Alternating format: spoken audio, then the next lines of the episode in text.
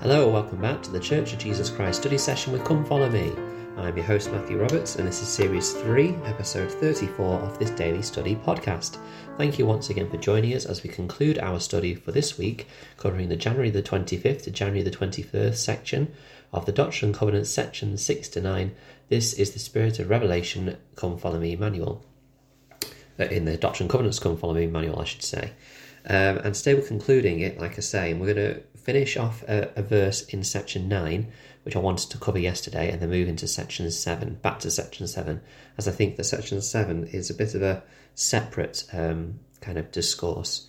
Um, so it says, obviously, we were talking about Oliver Cowdery and his um, desire to translate, but then how that desire, you know, he was able to have a go with it, but then it didn't quite work out, uh, and this is the Lord t- talking to him about it.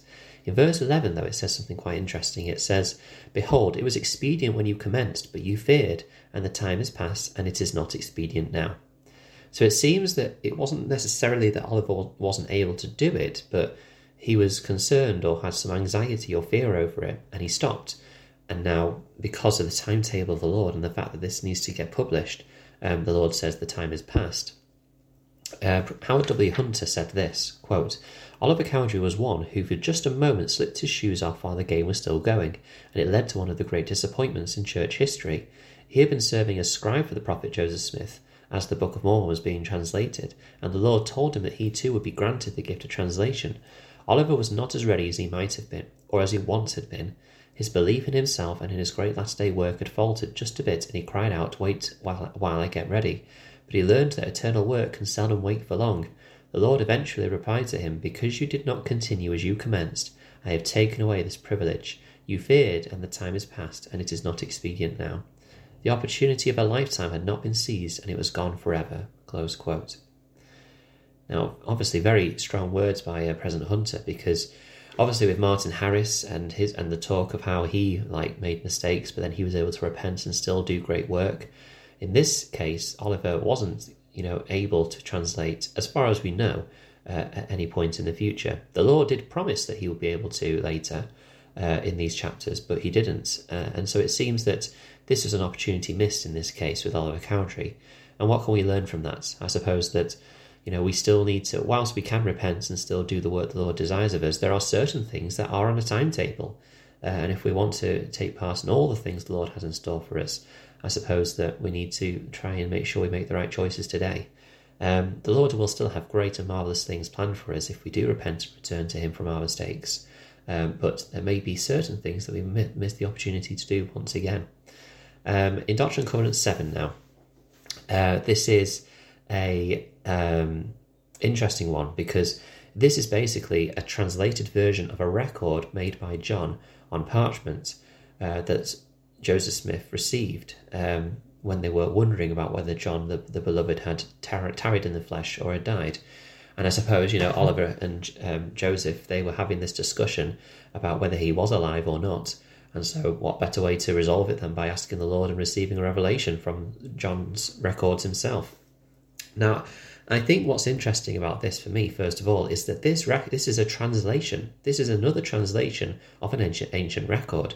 But this record, Joseph and Oliver did not have in front of them. The Lord gave it to them through a vision uh, of this record.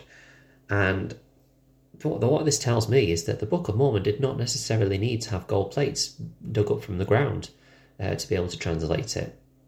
The Lord, if he desired, would have been able to give the text of the Book of Mormon to a prophet, seer, and revelator like Joseph Smith without the need for the ancient records being there. Um, so why did he? So why was it so important that Joseph had the gold plates in order to receive the, the translation of the Book of Mormon? Well, I suppose it is a much longer translation than the than the eight verses that we have from this parchment. So perhaps it would have taken more uh, spiritual effort and, and struggling on the part of Joseph without the record actually being physically there. That's a, that's a possibility. I suppose also we needed the plates because otherwise we wouldn't have the three witnesses and the eight witnesses. Uh, and I think that that forms a great part or foundation of further wit- additional witnesses for such a long and lengthy and in, in an important record that we have. So I think there's there's a couple of reasons there, and I'd love to hear your thoughts as well. But um, a few verses I want to wanted to pick out from this in the five minutes that I have left. First of all, the first verse uh, says, "And the Lord said unto me, John, that my beloved, what desirest thou? For if thou shalt, if you shall ask what you will, it shall be granted unto you." So, an opportunity that John has here of receiving of his desires, and um,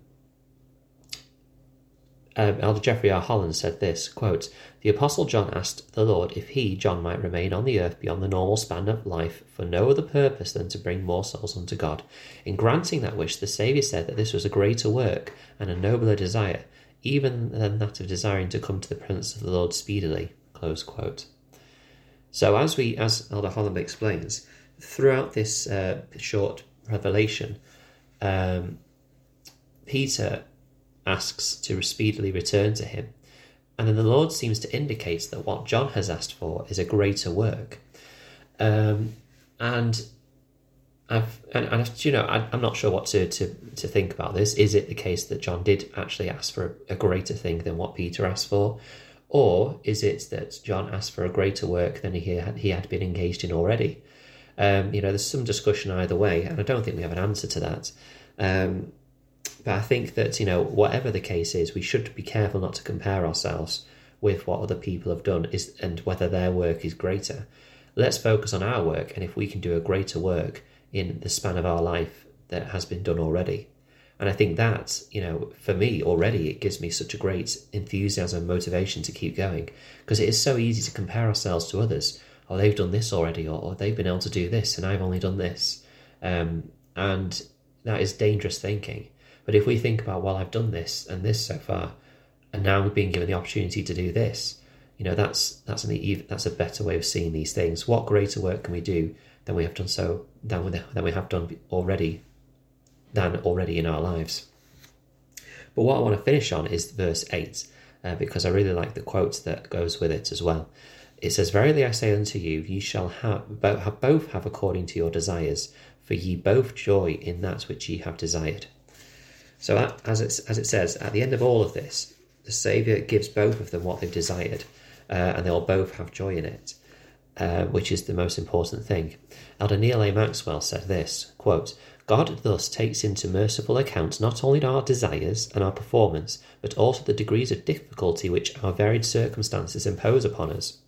No wonder we will not complain at the final judgment, especially since even the celestial kingdom glory surpasses all understanding. God delights in blessing us, especially when we realize joy in that which we have desired. Close quote. This is a wonderful quote uh, because I think for us it is such a um, reassuring as, uh, view of the eternities. I think we often get hung up on this perfectionist view. And I know that obviously we are commanded to be perfect, and one day in the celestial kingdom we will become perfect. That is the goal. Um, but I love how Elder Maxwell, first of all, points out that this will come to pass because of our performance, yes, needs to be taken into account, but our desires. Do we desire to have that celestial glory with our families? If we do, that's one big step along the way. Um, our performance is important, but also our varied circumstances. Our circumstances make an important part of that whole judgment process. You know, I know individuals who have been so through so much, and yes, you know, they, they've made a lot more mistakes than other people have, and maybe they've not repented of them. But the things they've had to go through, um, you know, I've had the opportunity to to sit in councils and various situations where you know mistakes have been discussed, and I look at that individual, and in some cases, you know that, that you know it's because of their desire, you know, and and that's unfortunate. But in some cases, and a number of cases, it's their circumstances that have led to such horrific things that you know they've had to go through. That you think, wow, I mean, the fact that you've just done this is incredible, and I think that we need to. Uh, that, that's why we can't judge, and that's why we're told so often in the scriptures we cannot judge anyone. That's what that's left with the Lord. Um, and I think that uh, you know we are we are blessed to know that our Saviour is so merciful and will will bless us uh, with great blessings in the hereafter. Obviously, at, at, this stage, we are hoping to develop ourselves to become more like our Saviour, so we can live with Him and our and our Heavenly Father and our loved ones for eternity. But that's just a lot of comfort. Uh, and so this short little passage of a translation just gives us a lot. And so I encourage you to study that today um, and just kind of look and see what you learn from it.